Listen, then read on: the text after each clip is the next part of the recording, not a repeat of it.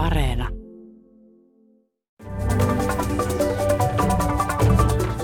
Tänään me keskustelemme siitä, mitä EUlle nyt kuuluu näiden kauan odotettujen Saksan vaalien jälkeen. Ja puhumme myös komission ehdottamasta 144,4 miljardin sosiaalisesta ilmastorahastosta. Haastateltavana on ohjelmajohtaja Juha Jokela ulkopoliittisesta instituutista, mutta mitä asiaa hän tällä hetkellä kaikkein eniten jännittää EUn suhteen? No emme tässä oikeastaan jännitä niinkään mitään, mutta on tietenkin mielenkiintoista seurata tutkijana sitä, että mihin tämä integraatio EU-poliittinen keskustelu menee. Eli tosiasiaan koronasta ollaan nyt ainakin toistaiseksi niin tulossa ulos. Sitten meillä on kierros käynnissä näitä merkittäviä eurooppalaisia vaaleja Euroopan unionin jäsenmaissa, ja niihin on aika paljon sitten ladattu erilaisia odotuksia siitä, että miten nämä vaalit sitten vaikuttaa näiden jäsenmaiden EU-politiikkaan. Ja siinä on sitten me tutkijat pohdittu sitä, että kerääkö mahdollisesti integraatio niin sanotusti kierroksia ja missä vaiheessa sitten niin näitä kierroksia mahdollisesti kerää. Tässä taustalla vaikuttaa mun mielestä aika vahvasti myös se, että tämä globaali kiristynyt kilpailutilanne, Yhdysvaltojen, Kiinan välinen mittelö ja ylipäätään se EUn ja eurooppalaisten asema tässä globaalissa kilpailumassa järjestelmässä vaikuttaa täällä Euroopassa ja sitä kautta myös se unionin toimintakyky, integraatiosuunta ja, ja Euroopan tavallaan mahdollisuudet pärjätä tässä kilpailussa, niin, niin, niin tuntuu nousevan eri jäsenmaiden poliittiselle agendalle ja, ja hyvin vahvasti EU-poliittiselle agendalle. Et tässä nyt oikeastaan Ranska, äh, Saksan vaalien jälkeen, niin nyt, nyt niin kuin kaikki tietää, niin odotellaan sitä uutta hallituspohjaa, hallitusohjelmaa, miten se vaikuttaa Saksan EU-poliittisen linjaan, mutta tässä keväällä tapahtuu mielestäni ihan mielenkiintoisia asioita. Ranska alkaa johtaa puhetta Euroopan unionin neuvostossa, eli siinä instituutiossa, missä jäsenvaltiot ensisijaisesti käyttävät valtaansa, ja Ranska menee sitten presidentinvaaleihin loppukeväästä.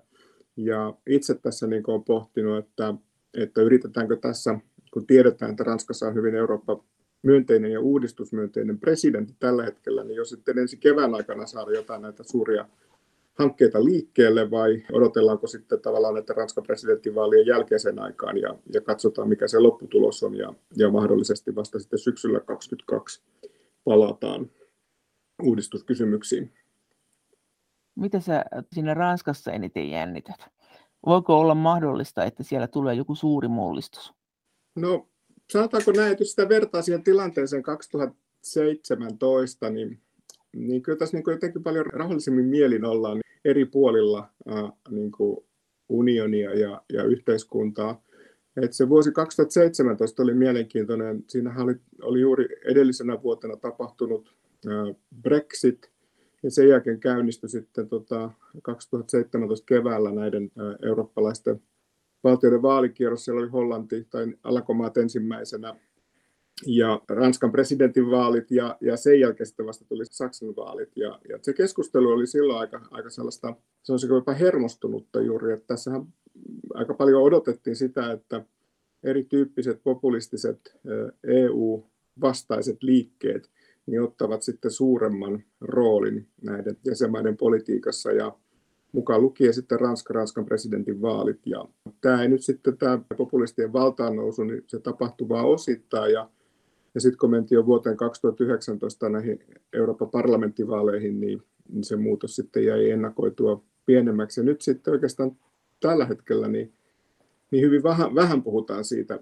mahdollisesta siirtymästä, että, että tämän Saksankin vaalituloksen, niin kuin, Saksa oli myös silloin 2017 ää, valtio, jossa tällaista vahvaa niin kuin, populistien valtaanousua ei tapahtunut, vaikka ADF sitten nousi, nousi niin kuin huomattavasti vahvempaan asemaan kuin, asemaan kuin aiemmin, mutta, mutta nyt Saksassa näyttää, näyttää siltä, että nämä laidat, laidat tota, heikkenee ja keskusta vahvistuu, vaikka se keskusta sitten onkin siirtaloituneempi kuin aikaisemmin. Mutta Ranskassa nyt sitten sitä keskustelua oikeastaan ja niitä, niitä tota, trendejä vielä vähän niin kuin odotetaan, että, että, että miten se vaaliasetelma tulee siellä sitten niin kuin käynnistymään tuossa kevääseen, kun mennään. Ja itse olen pohtinut, että, että siellä on niin kuin erilaisia vaihtoehtoja.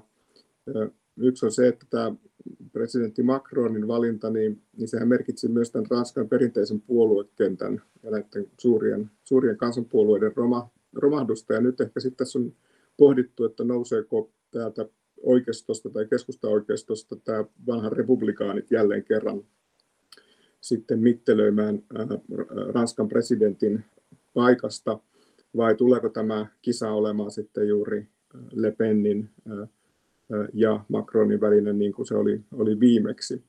Onko ja... tämä Saksan vaali nyt Macronille tämä tulos hyvä vai huono uutinen? Ilmeisesti kuitenkin jollain lailla huono. Hän on tottunut kuitenkin toimimaan tämän vanhan valtaa pitävän CDUn kanssa. Se on tota mielenkiintoinen kysymys, että, että kyllähän tässä toisaalta sitten vaikka Ranska on saanut niitä omia aloitteita, joita presidentti Macron esitteli sinne Sorbonen puheessa valtaan noustua, niin edistettyä ehkä enemmänkin kuin on ennakoitu, niin kyllähän tässä hyvin pitkään Pariisissa ja, ja Elyseessä, Ranskan presidentin palatsissa, oltiin huolissaan siitä ja jopa jo hieman sitten suivantuneeksi siitä, kun Saksa ei vastannut näihin Ranskan aloitteisiin. Ja tässä oikeastaan presidentti Macronin ensimmäisenä presidenttivuosina, niin, niin tämä alkoi tämmöinen turhautuminen jopa jo joissain ulostuloissa purkautuu, purkautumaan ja tulla esiin siinä mielessä, että Saksa oli hyvin, hyvin nuiva ja vetosi usein näihin omiin sisäpoliittisiin jännitteisiin ja siihen, että, että liittokansleri Merkelillä ei ollut tavallaan mandaattia tai sisäpoliittista liikkumavaraa vastata näihin Ranskan avauksiin, esimerkiksi yhteisen euroalueen budjettiin ja ja, ja ylipäätään integraation syventämiseen. Ja siinä mielessä voisi niin ajatella, että, että se, millainen hallituspohja niin kuin muodostuu niin kuin Saksassa, sehän on vielä, vielä niin kuin avoinna oleva kysymys, mutta, mutta jos tässä nyt siirrytään tavallaan sellaiseen Ranskan agendaa jossain määrin tukevaa tai Macronin agendan tukevaan politiikkaan, tässä on hyvin paljon keskusteltu tästä investointien rahoittamisesta – mahdollisesti myös velalla ja sitten myös tämä keskustelu kasvu- ja vakaussopimuksen sääntöihin palaamisesta, niin, niin, niin ovat varmasti sellaisia, missä Pariisissa nyt erityisesti odotetaan sitten, että millainen hallituspohja ja mahdollisesti kannat näihin isoihin kysymyksiin sitten Berliinissä muodostuu. Mutta eikö Scholzin kanta ole ollut yllättävän, äh, siis ettei se, ei hän olekaan, olekaan niin kuin jossakin vaiheessa oletettiin, että hän on sitä mieltä, että et, joo, että mit, miten väliin velkasäännöistä ja otetaan vaan velkaa, että hän on itse tiukempi kuitenkin. Plus, että siellähän on se äh, liberaalipuolue, jossa on hyvinkin tiukka mm. linja, ja se on sitten kuitenkin ilmeisesti aika isossa asemassa, kun neuvotellaan hallituspohjasta. Kyllä, ja, ja ehkä nämä niin kuin odotukset, tai joissakin puheenvuoroissa esitit odotukset, että Saksan linja muuttuisi niin kuin merkittävästi, niin kyllähän niitä on tässä niin kuin usean tutkijan suulla ja, ja, ja tota, asioita seuraavan suulla, niin, niin tota, madallitettu. Mä sanoisin niin, että, että ehkä tämä tilanne saattaa olla siinä mielessä sitten eri, että, että kuitenkin Scholzin puolue, puolue ja puolueen johto on, on sitten niin kuin ehkä piiruverhtäjä on, on vasemmalla kuin itse, itse kansleri ehdokas. Onko Scholz oikeammalla kuin Merkel? No sitä en osaa kyllä sanoa, mutta että sanotaanko näin, että Merkel oli ehkä hieman päinvastainen tilanne, että, että voi olla, että hänellä olisi ollut liikkumavaraa tai halua liikkua myös sitten esimerkiksi Ranskan suuntaan joissakin kysymyksissä rajatusti, mutta hänen puolueensa sisäiset ristiriidat ja, ja jännitteet, niin niiden nähtiin sitten hyvin pitkälti estävän liittokanslerin tällaiset suuret integraatiopoliittiset liikkeet. Ja oikeastaan sitten vasta tämä tilanne muuttui sitten tämän koronapandemian aikana, jolloin sitten tämä Saksa-Ranska kompromissi saatiin aikaiseksi tästä elpymisratkaisusta ja, ja sehän tuli vähän niin kuin yllätyksenä. Monet vielä ennakoivat, että Saksa eivät, ei olisi tuohon pakettiin valmis ja sitten toisin kävi ja, ja asiat etenivät hyvin nopeasti sitten sen Saksa-Ranska kompromissin jälkeen onko Scholz sinänsä kuinka kansallismielinen ja mitä tämä on tämä puhe, että hän on kuitenkin jotenkin suuntautuu Pohjoismaihin, jotka sitten on kyllä mm. aika lailla tämmöisenä nuivana porukkana profiloituneet.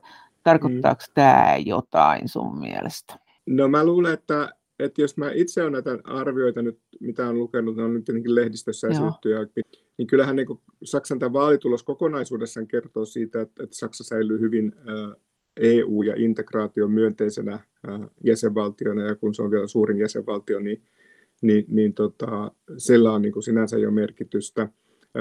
Kyllä SPD-puolue ja, ja myös sitten Scholz niin ovat, ovat niin kuin hyvin, hyvinkin pitkälle vahvan niin kuin unionin edistäjiä niin sanotusti, ja, ja, ja, ja tämä on hyvin pitkä niin kuin historia myös sitten näiden niin kuin kahden suuren puolueen historiassa täällä EUlla ja integraation merkityksellä. Mä luulen, että tämä Solchin sitten ehkä niin kuin enemmänkin sosiaalidemokratiaan liittyvät avaukset ja myös sitten tämä näkymä tänne Pohjolaan, Pohjoismaihin, niin, niin, niin näitähän me on kuultu myös sitten eri puolilta maailmaa, kun on tapahtunut siirtymiä tänne keskusta vasemmiston puolelle. Ja useinhan Pohjoismaita sitten just katsotaan tämän hyvin valtio, hyvinvointiyhteiskuntansa takia tällaisina niin kuin sosiaalidemokratian, niin kuin siellä näkyy näitä sosiaalidemokratian saavutuksia, ja ne on usein perustuneet sitten myös aika laajan tämmöisen kansallisen konsensukseen hyvinvoinnin rakentamisessa, ja mä luulisin, että osa näistä argumenteista saattaa liittyä juuri siihen, että miten Schulz näkee, että tämä SPD-puolue, miten sen tulisi asemoida itsensä nyt erityisesti sitten juuri tässä saksalaisessa poliittisessa kartassa, että mikä on niin kuin tavallaan se heidän, voisiko sanoa ideologinen pohjansa ja, ja keitä äänestäjiä he ensisijaisesti haluavat niin kuin puhutella. Ja näissä niin kuin arvioissa, mitä nyt on esitetty, niin on nostettu juuri sitten yhtenä näkökulmana esiin tämä erityyppisten populististen liikkeen, mutta sanotaan nyt erityisesti niin oikeistopopulististen liikkeiden äänestäjäkunnan puhuttaminen. Ja tässä on puhuttu paljon Scholzin su, suulla tällaisesta niin kuin kunnioituksen palauttamisesta, erilaisia tärkeitä töitä tekeville ihmisille yhteiskunnassa. Ja ehkä tässä on enemmän tällaista niin kuin poliittista ohjelmallista puhetta kuin kytkeytymistä puhtaasti tähän niin kuin EU-poliittiseen agendaan siinä mielessä, että, että millaisia isoja kysymyksiä integraation puitteissa nyt lähikuukausina ja vuosina tullaan todennäköisesti ratkomaan. Ohjelmanjohtaja Juha Jokela ulkopoliittisesta instituutista. Nyt puhutaan siitä, että eteneekö tämä EU-integraatio, eli käytännössä tämä tarkoittaa sitä, että EUn valta ylitse kansallisvaltioiden etenee. Tämähän, nyt, tämähän tämä käytännössä on, EUn yhteisvalta. Millä alueilla sä nyt oletat, että millä se nyt lähtee etenemään ennen kaikkea? Mun mielestä tässä on ollut niin kuin viimeisen kymmenen vuoden aikana monia niin kuin isoja kenttiä tämän niin sanotun EUn tulevaisuuskeskustelun piirissä. Ja tätä keskustelua on värittänyt sitten nämä lukuisat tavallaan kriisit, jotka unionia ovat ravistelleet. Ja, ja, ja kyllä nämä kaikki asiat on yhä edelleen, edelleen niin kuin tämän tulevaisuuskeskustelun ja integraation syventämiskeskustelun sanoisin niin kuin ytimessä ja, ja niitä ratkaisuja niin kuin näillä, näillä kaikilla kentillä ää, niin kuin odotetaan. Ja, ja yksi niin kuin ajankohtainen kysymys on nyt sitten tämä, sanotaanko nyt eurokriisin yhteydessä paljastuneet euroaluetta ja ehkä unionia laajemmin koskevat heikkoudet tai valuviat, jotka liittyvät sitten tämän unionin niin kuin finanssipolitiikan ja talouspolitiikan syventämiseen ja, ja, ja, ja sitä kautta myös sitten suuntaan. Mutta se on sellainen kysymys, joka nyt tämä koronapandemia ja, ja, ja se tosiasia, että nämä kasvu- ja vakaussopimuksen säännöt ovat olleet nyt poikkeustilassa niin kuin hyllyllä, niin niihin palaaminen tulee nostamaan sitten automaattisesti esiin. Ja, ja samaan aikaan me tiedämme, että tämä elpymisratkaisu niin kuin on herättänyt sitten osassa jäsenmaita, erityisesti eteläisessä Euroopassa, toiveita siitä, että, että EU-ssa voitaisiin edetä tämän niin sanotun yhteisen finanssipoliittisen kapasiteetin luomisessa. Ja, tarkoittaa ja, mitä? Ja tarkoittaa sitä, että, että esimerkiksi euroalueelle tai unionille luotaisiin isompi budjetti. Ja siihen, sitten, siihen liittyy sitten vahvasti myös se näkemys, että sitä budjettia sitten tulisi rahoittaa jollakin. Ja jos me mietitään, millä budjetteja rahoitetaan, niin ne on vero, verotulot ja sitten velanotto. Eli nämä hyvin sensitiiviset kysymykset niin kuin suomalaisenkin EU-poliittisen keskustelun kannalta niin, niin liittyy sitten juuri näihin, näihin toiveisiin. Ja voisi ajatella sitten, että, että tämä keskustelu on nyt juuri tämän kasvu- ja vakaussopimuksen niin kuin, siihen liittyen niin, niin sellainen keskustelu, joka siellä taustalla sitten käy. Ja, Ja esimerkiksi kun ranskalaisia kollegoja tapaa, niin, niin kyllä siinä agendalla hyvin usein, usein on sitten se kysymys juuri euroalueen budjetista, joka, joka oli yksi niistä ää, isoista avauksista, jo, jo, jonka presidentti Macron teki jo siinä Sorbonen puheessaan. Mutta se oli suht pieni se budjetti. Hän halusi kyllä suurempaa budjettia, mutta siihen hänen esityksensä ei juuri suostuttu ja siitä tuli sitten tällainen unionin budjetin sisään leivottu niin tähän, tähän monivuotiseen rahoituskehykseen sen sisään leivottu niin aika pieni budjetin momentti. Ja tämä oli nyt nimenomaan pohjoisten jäsenmaiden, mukaan lukien Suomi, niin kuin tahto. Se tavoite oli kuitenkin niin kuin sellainen, että sillä olisi todella voitu sitten, tai euroalue olisi luotu tällaista todellista finanssipoliittista kapasiteettia, jota olisi voitu käyttää sitten esimerkiksi juuri tällaisten pandemien kaltaisten kriisien tota, yhteydessä. Ja oikeastaan tämä finanssipoliittinen kapasiteetti, eli, eli, eli tavallaan ne yhteiset varat niin kuin, ä, toimia sitten unionitasolla, niin, niin se on noussut myös sitten esiin siinä mielessä, että, että tämä on ollut niin kuin tavallaan agendalla tältä eurokriisin alkuajo, alkuajoista alkaen. Ja, ja siinä on niin kuin hyvin vaikea ollut näiden jäsenvaltioiden välisten tota, jännitteiden takia sitten, sitten edetä. Ja, ja, ja tässähän on myös sitten aika vahvaa niin tämmöistä talouspolitiikan ja talouden tutkimuksen näkökulmaa tuotu esiin, jossa, jossa niin kuin, ä, eurokriisin yksi tämmöinen, tällainen niin kuin oppi oli juuri se, että, että tämä yhteinen raha rahapolitiikka ei ole, ei ole riittävän vakaalla pohjalla ilman yhtenäisempää talouspolitiikkaa ja siihen liittyy sitten myös tätä finanssipoliittista liikkumavaraa ja kapasiteettia.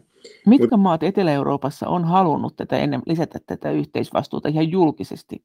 Niin, erityisesti Italia, siinä on tietenkin myös sitten on Kreikka mukana, Espanja. Onko ne sanonut ääneen, Espanja, Kreikka ja Italia sen? No kyllä se on hyvin tiedossa, että he, he tota, esittävät tai ovat toivoneet vahvasti tavallaan sitä vahvempaa yhteisvastuuta ja euron tavallaan suojaamista näiden vahvempien yhteisvastuullisten mekanismien kautta.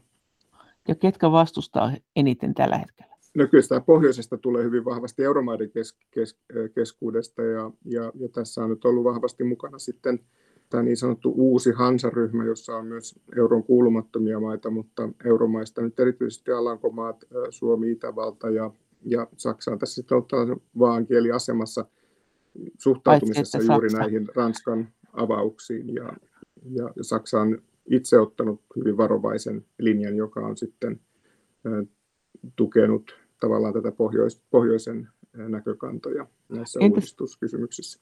Entäs puolueryhmät parlamentissa, miten ne suhtautuu tähän yhteisvastuun lisäämiseen? Parlamentissa nyt yleisesti niin hyvinkin usein korostetaan juuri integraation edistämistä ja myös näissä euroon liittyvissä kysymyksissä, niin kyllä siellä on otettu aika vahvoja kantoja euroalueen uudistamisen tarpeesta, mutta näiden puolueiden välillä sitten, niin sitä en osaa arvioida, että kuinka konkreettisesti tai kuinka pitkälle niin kuin eri puolueet sitten ovat olleet valmiita näissä kysymyksissä menemään.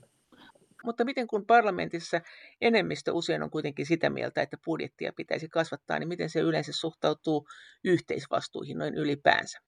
Vaikka tosin tietenkin nämä yhteisvastuuasiat kuuluvat enemmän neuvostolle kuin parlamentille.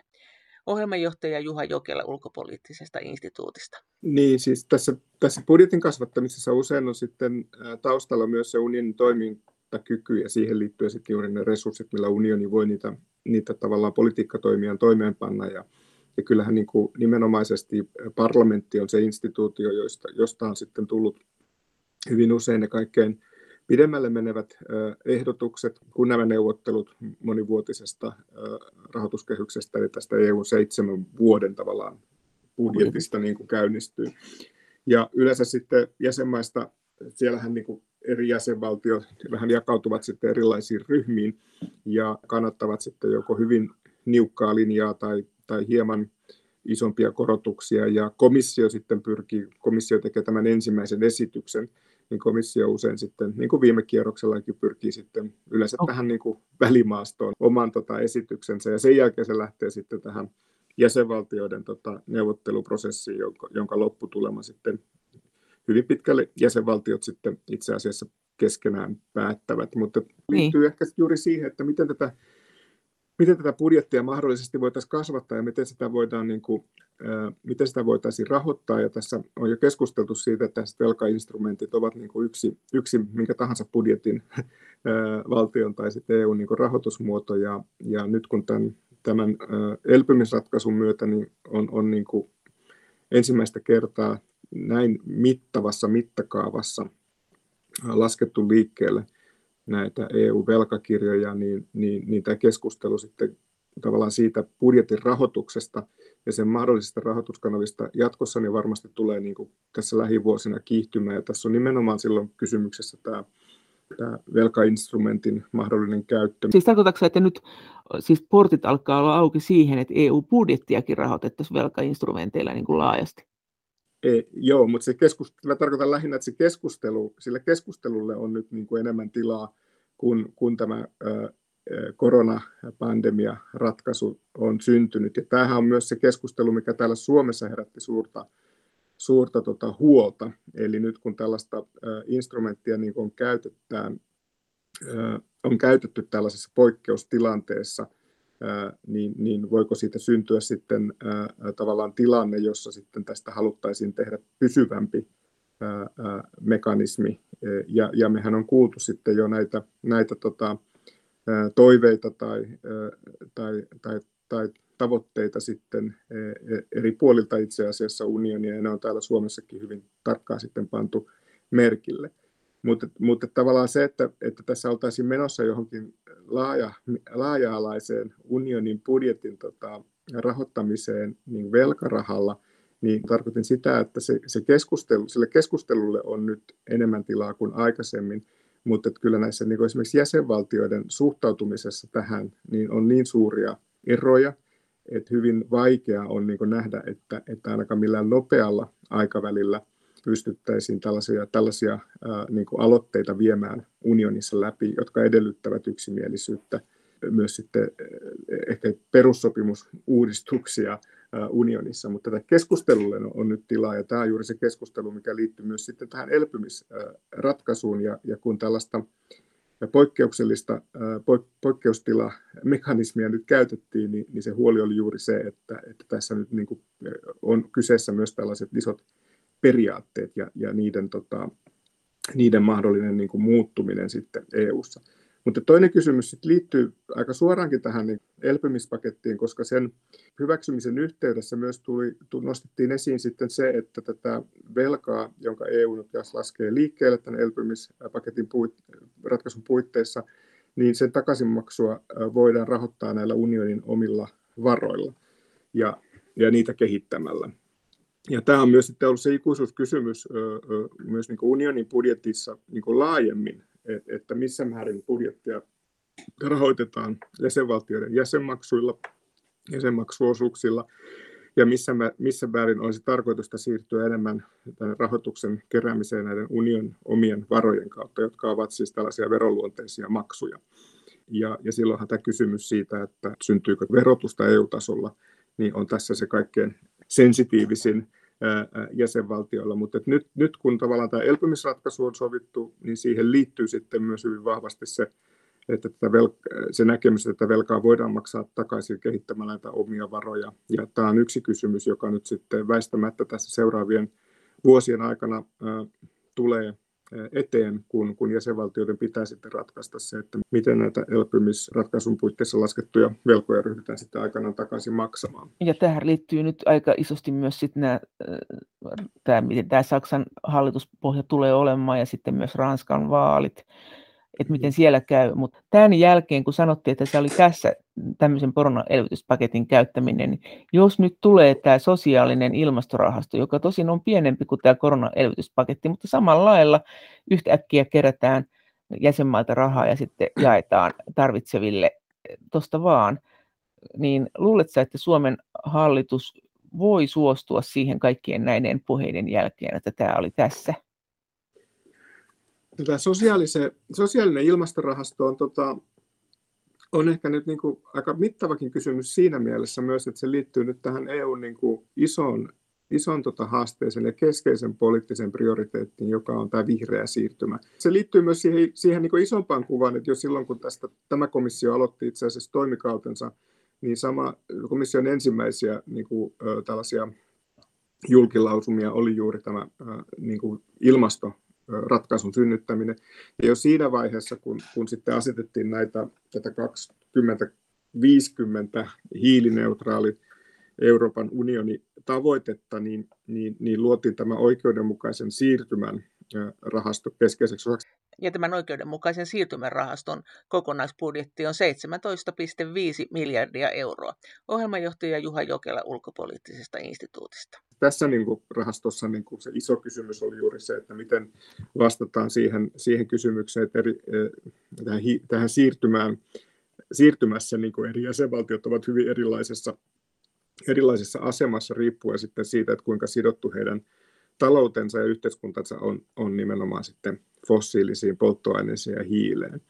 Ja nyt sitten tämä sosiaalinen rahasto, joka on, on vastikään, tai, tai ajatus siitä sosiaalista rahastosta, joka on vastikään esitetty, niin, niin siinä tavallaan se iso kysymys on, on sitten se, että, että kyllä täällä Suomessakin tässä ilmastonmuutosta koskevassa keskustelussa hyvin paljon peräänkuulutetaan sitä, että tämä siirtymä täytyy olla oikeudenmukainen ja, ja, ja ne henkilöt, jotka ovat kaikkein niin kuin heikoimmassa asemassa, niin, niin, niin, niin heidän tavallaan niin kuin toimeentulonsa tai, tai asemansa tässä siirtymässä pitäisi myös pystyä turvaamaan, koska koska Mutta eikö heillä ole jo yksi rahasto sitä varten? Tähän on tästä, tämän, tämän vanhan jutun päälle. Niin se oikeudenmukainen siirtymärahasto niin. oli nimenomaan näiden niin kuin jäsenmaiden tavallaan tasaamista, siis sitä, niin. että saatiin jäsenmaat mukaan tähän kysymykseen, koska eri, eri jäsenmaat, jäsenmaat käyttävät tavallaan, tai ovat sidoksissa hiilen käyttämiseen tai heidän yhteiskuntansa tai oikeammin taloutensa on niin kuin niin sit, enemmän sit, hiiliriippuvainen niin, sitä sai kuin siis joku Puola. Ja, ja no, just sai... juuri näin, Puola. Ja, ja, ja, nyt, sitten, ja, ja, ja, ja nyt ja, sitten kysymys sosiaalisessa rahastossa on, on, on mun käsityksen mukaan nimenomaan siinä, että siinä on niin enemmän keskiössä yksilöt kuin, kuin sitten niin kuin jäsenvaltiot. No minkä takia tästä oikeudenmukaisesta siirtymärahastosta sitten nämä maat eivät voineet hoitaa näitä sosiaalisia ongelmia? Eikö se ollut, eikö se ollut tarkoitus myös, että mi, mit, minkä takia tähän tuli nyt päälle tämmöinen rahasto? Et ensin oli se oikeudenmukaisen siirtymän rahasto, joka annettiin näille hiiliriippuvaisille maille, esimerkiksi Puolalle isosti, ja sitten nyt tulee päälle taas tämä sosiaalinen ilmastorahasto, josta varmaan voisi todennäköisesti mennä taas sinne samoihin osoitteisiin. Että kerrottiinko tästä siinä oikeudenmukaisen rahaston aikaan mitään, että tämmöinen sosiaalinen rahastokin on vielä tulossa tähän päälle? No se, että tässä on kyllä koko ajan alleviivattu mun käsityksen mukaan sosiaalisen ja oikeudenmukaisen niin kuin siirtymän keskeisyyttä. Ja oikeastaan tässä on myös sitten vaikuttanut sellaiset niin kuin, ä, tapahtumat, kuten niin kuin Ranskassa keltaliivien mielenosoitukset ja niiden jatkuvuus ja muuta, niitä on käytetty niin kuin esimerkkinä siitä, että millaisia yhteiskunnallisia ilmiöitä niin tämä vihreä siirtymä saattaa niin, aiheuttaa. Ja se on mun mielestä selkeästi lisännyt sitten kiinnostusta läpi niin kuin unionin siitä, että, että, että tämä sosiaalinen ulottuvuus oikeudenmukaisuus tässä no, no siirtymässä no, täytyy olla, olla, olla vahvasti niin kuin mukana. Ja, ja tämä on niin kuin ollut mun mielestä kehitys, joka, joka, tässä, niin kuin, joka tässä on haluttu ottaa niin kuin mukaan. Ja sitä voidaan sitten keskustella, että onko tämä esimerkiksi tämä sosiaalinen rahasto nyt, sit, mikä tähän niin kuin Green Dealiin, e, vihreän siirtymään on liitetty, niin onko se mahdollisesti niin kuin symbolinen vai onko sillä niin kuin todellista merkitystä. Se on aivan oikea kysymys, niin kuin, että missä määrin tämä sitten todellakin vaikuttaa niin kuin kansalaisen arkeen vai onko, onko tässä niin kuin nyt sitten kysymys siitä, että halutaan tähän uudistukseen vaan liittää sitten elementtejä, joilla, joilla voidaan sitten niin tarvittaessa puolustaa sitä, että, onko se, että tämä sosiaalinen ulottuvuus on esillä. Onko tämä vain yksi tapa taas nettomaksajilta siirtää nettosaajille rahaa, vai onko se niin, että sieltä on todella tulossa jollekin suomalaiselle turveyrittäjälle jotain korvauksia bisneksen menettämisestä? No varmasti nämä niin yksityiskohdat siitä, että miten ja millä ehdoilla tätä, näitä varoja voidaan käyttää, niin ne niin selviää tässä sitä mukaan, kun tätä esitystä käsitellään, mutta että mä sanoisin, että, että, että, että, että onhan Suomikin saanut niin kuin esimerkiksi tästä EUn globaali, globaalista rahastosta, joka, joka niin kuin tukia esimerkiksi siinä tilanteessa, että jotain tuotantolaitoksia on, on jossain päin Suomea lopetettu tai ajettu alas, mutta se, että mi, mihin tämä sosiaalinen ilmasto siirtyvä rahasto sitten niin lopulta vie ja mikä se, mikä se tavallaan sen niin tarkoitus tässä kehikossa on, niin sehän on nyt sitten juuri keskustelussa. Tämä on nyt se yksi kysymys, joka nostettiin esiin siinä komission puheenjohtaja Ursula von der Leyen unionin tilaa koskevassa puheessa, jossa käytiin läpi juuri tätä vihreää siirtymää, sitä oikeastaan mitä unioni on tehnyt ja mitä lähitulevaisuudessa on. Ja, ja sen takia tämä nyt sitten tässä lanseerattiin tämä rahasto. Mutta tota, Suomelle tässä nyt ehkä se, se niin kuin haastava kysymys on, on ollut se, että kun tästä elpymisratkaisusta puhuttiin, niin siinä yhteydessä puhuttiin tai sovittiin juuri siitä, että näitä unionin omia varoja voidaan kehittää ja niitä voidaan käyttää sitten myös tämän elpymisratkaisun puitteissa tehdyn unionin liikkeelle laskeman velan tuota takaisinmaksuun.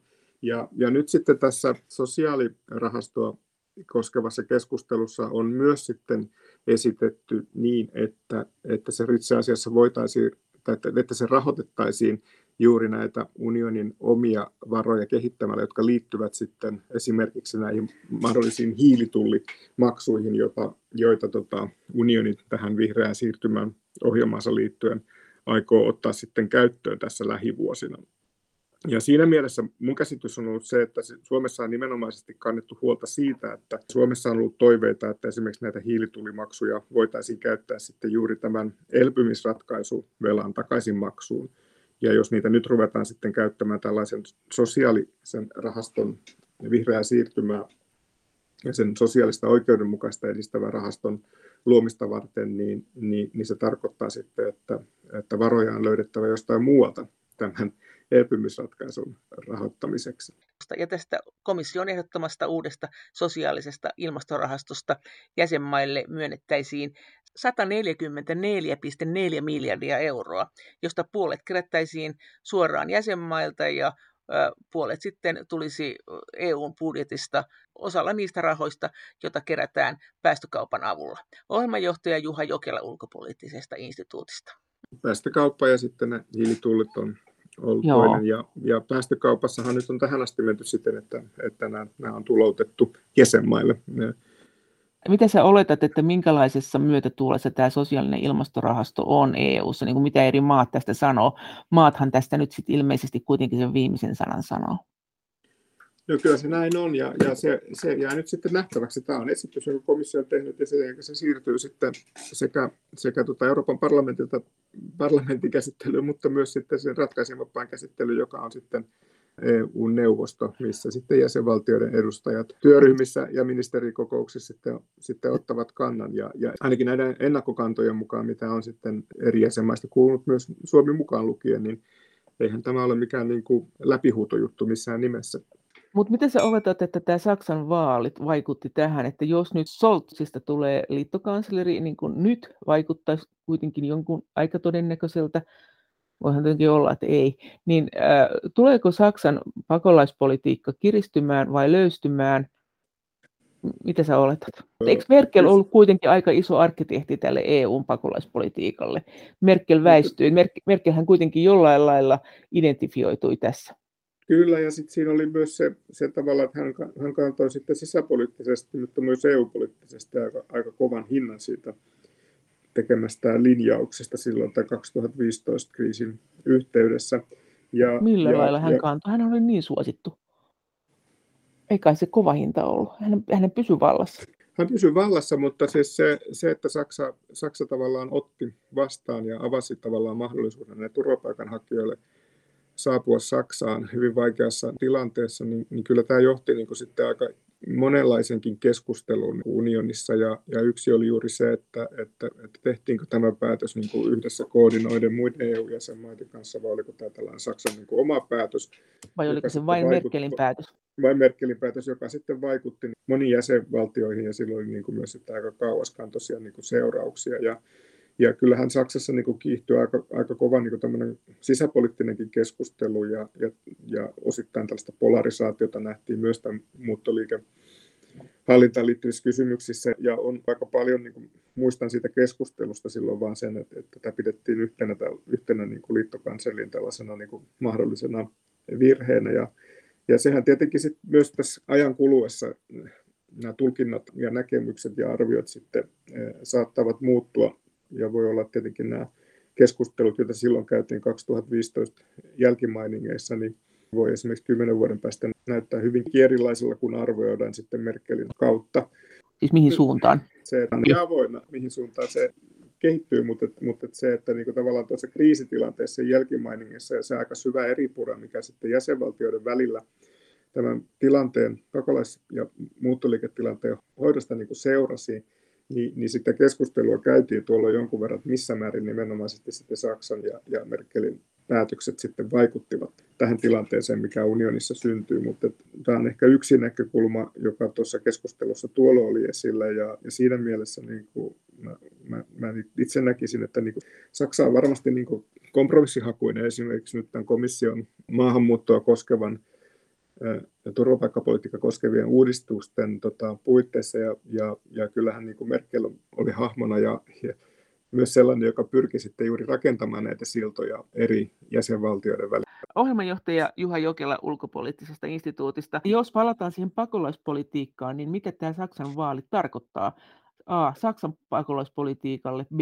EUn pakolaispolitiikalle, että kumpaan suuntaan se, se lähtee tästä nyt menemään? Siis tiukkeneeko pakolaispolitiikka vai tuleeko se väljemmäksi? Mä sanoisin näin, että mitään väljentymistä ei välttämättä ole, ole kovastikaan niin näköpiirissä. Että se kysymys on lähinnä nyt siitä, että eteneekö tämä komission esitys tästä niin yhtenäisemmästä turvapaikkapolitiikasta – ja siihen liittyy juuri myös sitten tästä vastuunjaosta jäsenvaltioiden välillä. Ja se, mikä niin kuin tavallaan Saksan, niin kuin, mä yritin tässä selittää sitä, että Saksan, va, Saksa ei ole välttämättä se, jonka niin, toiminta on tässä nyt siinä mielessä keskiössä, että, että Saksa on pyrkinyt näitä jakolinjoja jäsenvaltioiden välillä liudentamaan tämän 2015 tapauksen jälkeen, ja uskoisin, että Saksa tulee jatkamaan tällä linjalla myös niin kuin tulevaisuudessa. Se kysymys on nyt sitten lähinnä se, että miten ne jäsenvaltiot, jotka vastustavat tätä vastuunjaon niin kuin lisäämistä, niin saadaan sitten mukaan siihen komission esitykseen, joka on jo kompromissi. Mutta miten toi, silti tuo Merkel, sä sanoit äsken, että Merkelin perintö, että sitä voidaan vielä seurata pitkään jälkeenpäin. Onko tämä itse asiassa tämä CDUn vaalitappio kuitenkin Merkelin perintö? Tässähän on kuitenkin tämä retoriikka ollut tämmöistä, tämä tapa puhua, että Aa, Merkelin suuret saappaat, voi ei, kukaan ei voi olla kuin Merkel, miksi on tällaista, että Merkeliä ei ole, ja miksi tämä laset nyt meni ja sössi tämän hienon Merkelin perinnön, mutta oliko se niin? Oliko siellä itse asiassa Merkelin aiheuttama vika siinä CDUssa jo, että et tämä pakolaispolitiikka oli herättänyt ärtymystä. Voi olla, että saksalaiset ei ollut kuitenkaan innoissaan tästä koronaelvytyspaketista, voihan se olla niin, että siellä ruvettiin miettimään näitä yhteisvastuuasioita, eihän saksalaiset nyt perinteisesti ole tykännyt mm. yhteisvastuista. M- miten sä luulet? Tämähän on ollut vähän tämmöinen tabuaihe. Sössikö mm. Merkel CDUn kannatuksen jollain tasolla? Niin, onhan nämä aina sellaisia kysymyksiä, että kun on pitkään ollut vahva johtaja, joka on pitkään vielä sitten ollut johtavassa asemassa, niin kuin varsinkin tässä puolueessa, mutta myös sitten kanslerina, niin kyllähän nämä niin kuin siirtymät seuraavan johtajan aikaan ovat niin kuin haasteellisia ja, ja, ja saattavat usein sitten niin kuin näkyä juuri niin, että valta vaihtuu. Sehän on ihan myös sitten normaalia niin kuin demokratioissa ja kuuluu tähän demokratia, demokraattisten järjestelmien niin kuin piiriin. Me, mehän nyt ei vielä tiedetä sitä, millainen hallitus loppupeleissä niin kuin Saksaan niin kuin nousee. Mutta se, että kyllä varmasti Merkel pyrki niin moninkin tavoin niin kuin hallitsemaan sitä omaa perintöä ja myös sitten sitä siirtymää kohti sitten uutta johtajuutta CDUssa. Ja hänellähän oli myös sitten näitä omia ehkä jossain määrin niin kuin kandidaatteja tähän johtajan rooliin, ja niistä sitten ne sitten tavallaan niin kuin putosivat niin sanotusti kisasta jo aiemmin, ja, ja tämä tilanne jossain määrin sitten muuttui ehkä niin ennakoimattomammaksi, että kuka nousee sitten vaalivankkurien vetäjäksi ja miten hän sitten onnistuu tässä. Mutta mun mielestä se ei ole mitenkään yllättävä tai edes niin kuin mitenkään ihmeellinen asia, että näin käy, koska, koska onhan se selvää, että kun tällainen vahva johtaja hahmo puolueessa väistyy, niin, niin siinähän sitten avautuu niin tilaa erilaisille kilpailuille sekä puolueen sisällä, mutta myös sitten niin laajemmin yhteiskunnassa. Ja, ja se, että mihin, miten se sitten asettuu ja kuka ja mitkä ryhmittyvät tekevät ne kaikkein niin kuin järkevimmät strategiset ja taktiset valinnat, niin, niin se on kuitenkin sitten aina niin, niin sanotusti niin kuin hämärän peitossa oleva kysymys. Ja nyt sitten tietenkin varmasti tullaan käymään sitä keskustelua myös joka tapauksessa CDU-SU-perheessä, koska kyllähän tämä niin kuin vaalitappio he on, on niin kuin tosiasia heille, ja vaikka he sitten jollakin tavalla löytäisivät tiensä vielä niin kuin hallitukseen, niin, niin siitä huolimatta varmasti tullaan käymään tällaista linjakeskustelua. Mutta siis se, se luottamus siihen puolueeseen, niin sehän on ollut Merkel tai ei Merkel, että voisi kuvitella, että paljon, paljon sä pidät tätä vaalitappiota niin Merkelin tappiona? No, tai Merkelin no, arkkitehtuuri. Tämä on vaikea niin nähdä, niin kuin Merkel, tämä on niin kuin, siis se on, niin kuin, se voidaan, voidaan nähdä niin kuin siinä mielessä Merkelin tappiona, että, että, että tavallaan Merkel ei pystynyt niin kuin hallitsemaan sitä puoluettaan ja, ja sitä siirtymään niin tähän Merkelin jälkeiseen aikaan. Mutta se ei ole missään nimessä mitenkään yllättävää, että, että mä en tiedä, niin, onko se mahdollista. Mutta oliko kysymys miettii... siitä siirtymästä vai oliko kysymys siitä, että luottamus, Merkelhän nyt käänsi takkinsa kuitenkin esimerkiksi tämän nuukuuden suhteen. Oliko kysymys siitä, että luottamus tähän CDU-hun oli, oli kadoksissa? Kun mä et, et, näkisin, niin. Merkelhän nousi kuitenkin Saksassa esimerkiksi tämän koronakriisin niin kuin yhteydessä, niin hänen, hänen niin kuin suosionsa ja hänen puolueensa suosio nousi niin kuin, aika, aika niin kuin mittaviin lukemiin, tällaisen aika niin kuin vaikea pitkään niin kuin hallitustaipaleen jälkeen. Ja tässä niin kuin koronakriisin yhteydessä niin jossain vaiheessa näytti niin kuin aika todennäköiseltä, tai näytet, pidettiin mahdollisena sitä, että tämä kristillisdemokraattinen unioni niin kuin tavallaan jatkaa suurimpana puolueena ja myös kansalliripuolueena. Ja tässähän sitten alkoi vasta tapahtua paljon myöhemmin ja, ja, ja, ja sitten niin kuin nämä, nämä asetelmat muuttuvat niin kuin monta kertaa tässä niin kuin vaalikampanjan aikana. Et se oli tietenkin selvää, että, että kristillisdemokraatit niin menettivät koko ajan paikkoja, mutta ensin nousi vihreät ja sitten niin aikamoisena yllätyksenä sitten niin SPD nousi kuitenkin niin tähän kisaan ihan kärkipaikoille ja nyt sitten voitti vaalit. Ja tässä mun mielestä niin mielenkiintoista on myös se, että jos muistetaan, kun tämä suuri koalitio syntyi, silloin viime vaalien jälkeen, tämän ensimmäisen epäonnistuneen hallitustunusteluyrityksen jälkeen, niin tavallaan SPD ja kristillisdemokraatit olivat valinnan edessä, että pitääkö heidän jälleen kerran muodostaa tämä suuri koalitio, joka oli menettämässä vetovoimaansa niin kansalaisten silmissä. Ja erityisesti tämän nähtiin vaikuttavan sitten juuri tähän juniorikumppanin eli SPD niin kannatukseen. Niin mikä tässä siinä mielessä on mielenkiintoista, että ihan tässä vaalikampanjan aikana, niin, niin, niin ehkä viimeisen vuoden aikana niin SPD pääsi, pääsi jotenkin niin takaisin tähän peliin ja nyt sitten vei niin kuin puolueen niin kuin vaalivoittoon, vaikka, vaikka silloin kun he menivät hallitukseen, niin, niin käytiin hyvin laajaa keskustelua siitä, että että SPD olisi, olisi pitänyt ehdottomasti jättäytyä oppositioon ja, ja, ja niin kuin yrittää niin kuin luoda tämä puolueen kannatuspohja ja visio ja, ja keskeiset tavoitteet niin kuin uudelleen niin kuin oppositiosta käsin. Ja, ja, ja tämähän on näkynyt myös sitten tämän puolueen niin kuin, niin kuin sisäisessä keskustelussa koko tämän hallitustaipaleen ajan. Ohjelmanjohtaja Juha Jokela ulkopoliittisesta instituutista. No, miten sä sitten oletat, että minkälainen on tämä sisäpoliittinen tunnelma nyt EU-ssa ylipäänsä eri maissa tämän EUn suhteen? Et miten tämä koronaelvytyspaketti, miten tämä pakolaisjuttu, miten tämä koronan jälkihoito, minkälaiset tunnelmat EUta kohtaan on, on sisäpoliittisesti eri niin. maissa suunnilleen?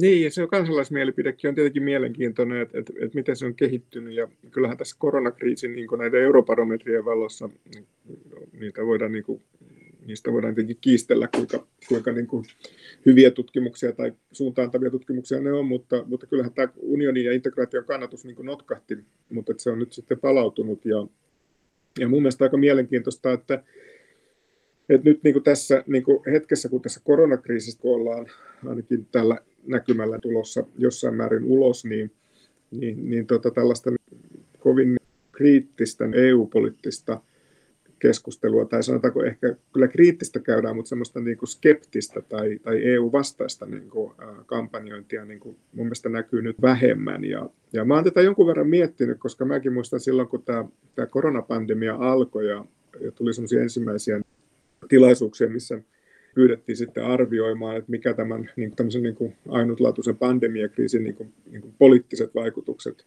mahdollisesti ovat niin integraatiolla. Ja mä muistan noista ensimmäisistä arvioista niin sen, että, että monet kysyvät juuri sitä, että, että, että nyt kun näyt, kansalaiset näyttivät niin kuin, ryhmittyvän niin hallitustensa ja johtajiensa taakse. Ja näytti myös silloin pandemian alkuaikoina, siis 2020 silloin alkukeväästä siltä, että ja kevään aikana, että, että jotenkin tällainen niin kuin, erityyppisille populistisille liikkeille – suunnattu kannatus oli, olisi ollut laskusuunnassa. Ja, ja monet sitten kysyvät juuri, että onko tämä nyt sitten näiden niin kuin erityyppisten populististen niin kuin liikkeiden jonkin, jonkinlainen niin kuin kriisi edessä juuri, juuri sen takia, että nyt sitten kansalaiset niin kuin ryhmittyvät näiden johtajiensa ja, ja, ja, ja puolueiden niin kuin hallitustensa taakse. Ja, ja, ja ovat niin kuin todella tärkeiden isoiden kysymysten niin kuin äärellä.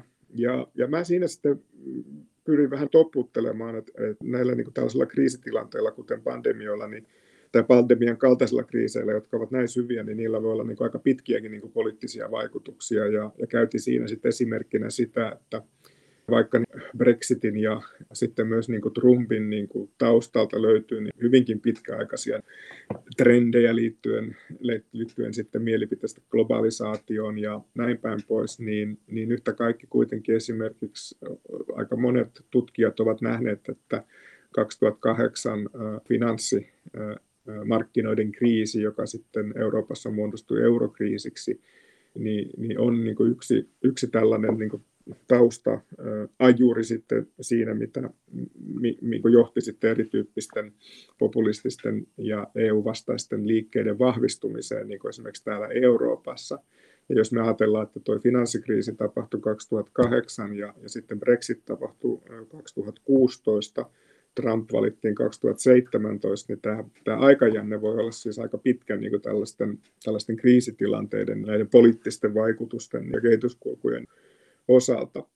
Mutta nyt kun katsoo sitten niin kuin vuosi, oikeastaan vähän yli vuosi siitä, kun näitä ensiarvioita esitti, niin, niin nyt jotenkin juuri käynnissä oleva vaalikierros niin kuin eräissä EU-jäsenmaissa, niin, niin, niin hyvin toisenlaista keskustelua nyt käydään ja tällaista EUn tarinan loppukeskustelua ei juurikaan ole nyt käyty näiden, näiden vaalien yhteydessä ainakaan vielä toistaiseksi. Entä miten Suomi tulee saamaan nämä omat kantansa ja päämääränsä läpi eu Suomi kuitenkin kuuluu ainakin, nyt kun katsoo tuota Saarikon kirjettä, niin tämmöiseen nuukempaan porukkaan, joka ei halua yhteisvastuita. On sanottu, että tämä on ihan epätoivosta, että ei Suomi tämmöisiä kantoja tule saamaan läpi, että ihan, ihan hölmöä kokeillakaan. Osa ihmisistä sanoo, että totta kai pitää taistella. Mitä sä oot mieltä? Missä tilanteessa Suomi on tällä hetkellä näiden kantojensa kanssa ja politiikka-ajatustensa kanssa?